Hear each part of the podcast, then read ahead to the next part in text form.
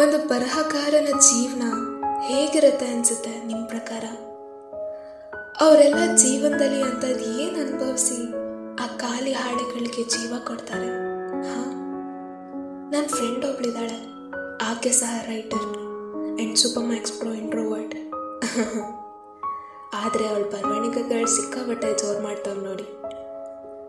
ಹೀಗೆ ಒಂದಿನ ಅವಳ ರೈಟರ್ಸ್ನ ನೋಡಬೇಕಾದ್ರೆ ಒಂದು ಪರ್ಸ್ನಲಿ ನನಗೆ ಸಿಕ್ಕಾಬಿಟ್ಟೆ ಇಷ್ಟ ಆಯಿತು. ಇಷ್ಟ ಅನ್ನೋದಕ್ಕಿಂತ ಇಟ್ ಡಿಸ್ಟರ್ಬ್ ಮೀ ಯಾವ್ದು ಕೇಳೋಣವಾ? Soul connection connection hi hello ಹೇಗಿದ್ದೀರಾ?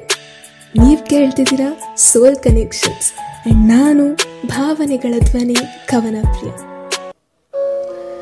ಅವತ್ತು ಮಳೆ ಬರ್ತಿತ್ತೇನೋ? ನಾನು ಅವನ್ನ ನೋಡಕ್ ಹೋಗದೆ ಇದ್ದಿದ್ರೆ ಈ ಪ್ರೀತಿ ಉಳಿತಿತ್ತೋ ಏನೋ, ನೀ ನನಗೆ ಸಿಗು ಅಂತ ಹೇಳ್ದೆ ಇದ್ದಿದ್ರೆ. ಮನೆಯಿಂದ ಹೊರಡ್ತಾ ಅವನಿಗೆ ಇಷ್ಟವಾಗೋ ಹಾಗೆ ರೆಡಿಯಾಗಿದ್ದೆ ನನ್ನ ವೈಟ್ ದುಪ್ಪಟ್ಟ ನೋಡಿದ್ರೆ ಅವನಿಗೆ ಏನೋ ಒಂಥರ ನೆಮ್ಮದಿ ಅಂತೆ. ಅದಕ್ಕೆ ಇವತ್ತು ಹಾಕೊಂಡೆ. ಯಾವುದಕ್ಕೂ ಇರಲಿ ಅಂತ ಛತ್ರಿ ಎತ್ತಿ ಬ್ಯಾಗ್ ಹಾಕೊಂಡೆ. ಡಾರ್ಕ್ ರೆಡ್ ಅವನ ಫೇವ್ರೆಟ್ ಕಲರ್ ನಡಿಬೋದು ಅಂತ ನನಗೆ ಗೊತ್ತಿತ್ತು. ನಾನು ಪ್ರೀತಿಸ್ತವನಲ್ವಾ?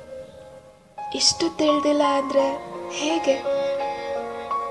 ಕೊನೆಗೂ ಹೋದೆ. ಅವನು ಮೊದಲನೇ ಸಲ ನನ್ನ ಅಪರಿಚಿತಳಾಗಿ ನೋಡಿದಂಥ ನೋಟ ಇವತ್ತು ಮತ್ತೆ ಕಂಡೆ. ನಾನು ಅವನ ಮೊದಲನೇ ಸಲ ಕಂಡಾಗ ಹುಟ್ಟಿದ ಪ್ರೀತಿ ಇವತ್ತು ಯಾಕೆ ಹೆಮ್ಮರವಾಗಿ ನಿಂತಿದೆ ಅಂತ ಆಶ್ಚರ್ಯಪಟ್ಟೆ. ಅವನ ಬಾಯಿಂದ ಮೃದುವಾಗಿ ಬರ್ತಿದ್ದ ಕೊನೆ ಮಾತುಗಳು ನನ್ನ ಮನಸ್ಸನ್ನ ಸೀಳ್ಬಿಡ್ತು ನನ್ನ ಮನಸ್ಸಿಗೆ ನೋವಾಯ್ತೋ, ಸತ್ತೋಯ್ತೋ, ಆ ಕ್ಷಣ ಏನೂ ಅನ್ನಿಸ್ಲಿಲ್ಲ.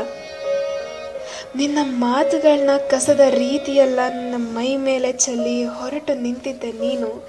ನನ್ನ ಮಾತುಗಳಿಗೆ ಬಹಿಷ್ಕಾರ ಹಾಕಿ. ನಮ್ಮಿಬ್ಬರ ಶುರು ಈ ಅಂತ್ಯ ಎರಡೂ ಆಗೋಯ್ತು, ಎಲ್ಲ ಮುಗ್ದೋಯ್ತು. ನನ್ನ ಪ್ರೀತಿಯ ಚೇವಟಿ ಮನ್ಸಲ್ಲಿ ಕಲ್ಬೆ ಎಬ್ಬಿಸ್ದವನಿಗೆ, ನೀನ್ ಚೆನ್ನಾಗಿರು, ಸುಖವಾಗಿರು ಅಂತ ಬಯಸೋ ಪ್ರೇಮಿ ನಾನಲ್ಲ. ಕ್ಷಮಿಸು. ಮುಂದೊಂದು ದಿನ ನೀನ್ ಇನ್ನೊಬ್ಳು ಕೈ ಹಿಡ್ಕೊಂಡು ನಾವು ಸುತ್ತಿ ಜಾಗಕ್ಕೆ ಹೋದ್ರೆ, ಅಲ್ಲಿ ನಾನು ನೆನಪಾದ್ರೆ, ನನ್ನ ಪ್ರೀತಿ ಮತ್ತೆ ಬೇಕು ಅನ್ಸಿದ್ರೆ, ನಿನ್ನ ತಪ್ಪು ಅರಿವಾದ್ರೆ ಮುರಿಲಿ ನಿನ್ನ ಮನಸ್ಸು, ಕುಸಿದು ಬೀಳ್ಲಿಯ ನಿನ್ನ ಪ್ರಪಂಚ?